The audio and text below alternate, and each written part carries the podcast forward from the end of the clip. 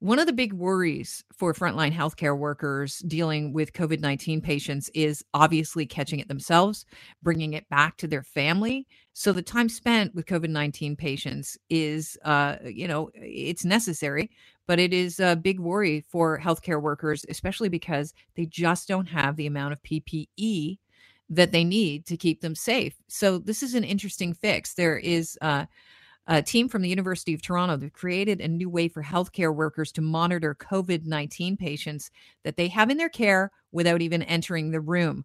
Uh, we'd like to welcome to the show Willy Wong. He's Associate Professor of Biomedical and Electrical and Computer Engineering at U of T. Welcome to the show, Willy. Good to have you on. Good morning, Kelly. Thanks for being here. So, the call came into you from folks at Mount Sinai Hospital. What specifically were they looking for? Well, as you said here, um, it was an interesting problem, um, one that I thought, uh, you know, with uh, 21st century uh, engineering and science we had already solved, but apparently not. Um, so, as you said here, um, the difficulty really is in monitoring these patients who are hospitalized. And uh, one thing that we found, uh, say, for example, uh, even with that famous case of the Prime Minister, Boris Johnson, um, is the difficulty of the body to get enough oxygen into the system. And so, what the uh, clinicians like to do here is to monitor this uh, using what is called a, a, pulse oximeter. It will basically monitor the um, sort of the blood oxygen saturation, the, the amount of oxygen in your body. Um, now, uh, you, there are probes in the hospital for that, but unfortunately, unless you're in the ICU, there's no way actually for the nursing stations to be able to monitor this on a continuous basis. And so there arises the problem here of how do you um, sort of check on patients without actually having physical contact with them.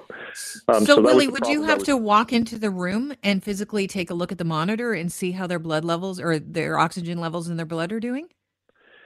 Certainly, um, I think um, you know that we were very limited in the ICU beds here, and so if there were a large sort of number of people being hospitalized and we keep them in the regular wards, uh, that would in fact be the case. We would put on these monitoring devices on each person, and uh, in order to see what's going on here, basically they would have to don on the PPE, go inside there, and they can only do it once every few hours.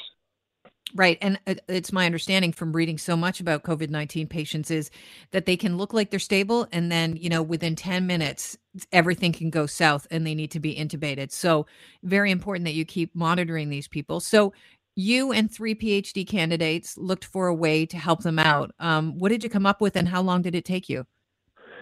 Yeah, so um, this is, um, I, I, think, a, a, a, real challenge for us because it was something that we found, uh, unfortunately, hadn't been done yet.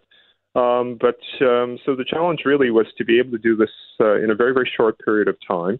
And uh, we also wanted to do it with off the shelf uh, equipment. Uh, basically, um, simply because right now here, I mean, there's a pandemic going on. It's hard to source equipment. It's hard to get this sort of stuff in, and everybody wants the same thing. Once the word goes out that you know pulse oximeters are important um, to monitor, you know, sort of blood oxygen levels, then everybody wants them.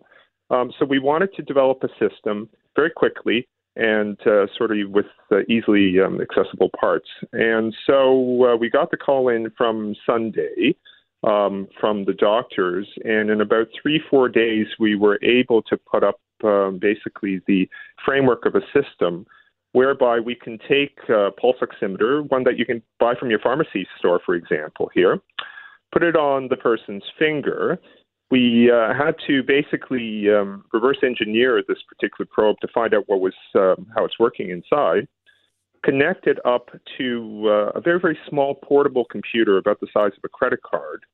Um, and we use this particular computer to wirelessly transmit this information to a central server. And this central server is what it's sort of like a one stop shop here where the clinicians can just uh, sign into this particular system to look at the statistics in real time. And I understand they're looking at it through their smartphone. Yeah, it could be the smartphone, could be a computer. Anything that has internet access will be able to see this. And so, game changer. You know, yeah, we're very excited about this um, system here. It's scalable to any number of patients. So, fortunately, in Canada, we, we're not faced with a situation, but we've seen in many places in the world where there are needs for field hospitals, things like that, non-traditional venues.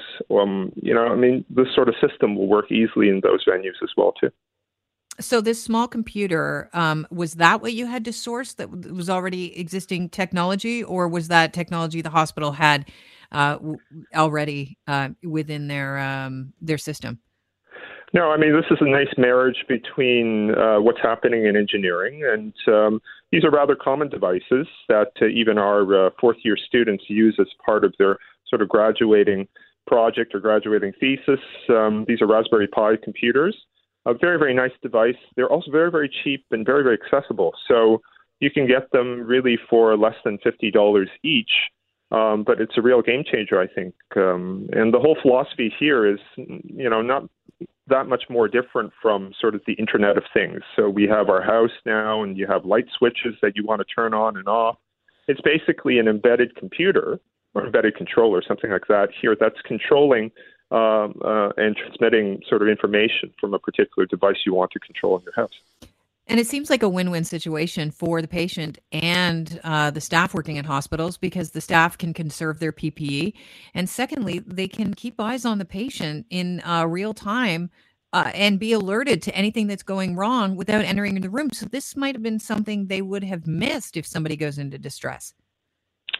Absolutely, and uh, we'd like to see um, our, our system sort of used even more widely. I think there's a lot of opportunity for automation in our society right now, and so, as you know, here it's a big issue currently. Uh, the battle has sort of taken place now and moved over to the long-term care homes, and um, I know they've got sort of a lot on their plate, but uh, certainly that's one area we'd like to also try to help here because again, it's always a situation where you have a, a, few workers here managing over a large number of residents or um, um, um, sort of patients there. And so this is another thing here what, where we think it can be helpful in that situation.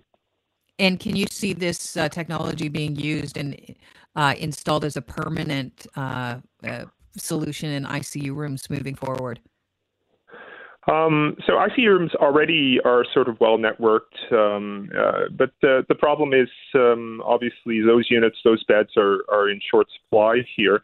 Uh, but I, I think you know something like COVID nineteen really creates um, a new set of concerns that hospital had never thought about before. Like how do you keep people in isolation yet monitor them? Con- um, sort of continuously. And this is a challenge that we've never had to uh, look at before. So there are these sort of interesting opportunities for technology to come in. Have you been getting calls from other uh, hospitals to find out exactly what you did to create your fix for Mount Sinai? Um, not from uh, hospitals. I think uh, sort of we've uh, dodged the bullet here, Canada. Um, uh, we, have done really well, actually. And so I don't think the hospitals are quite as stressed um, as we might have thought they might be.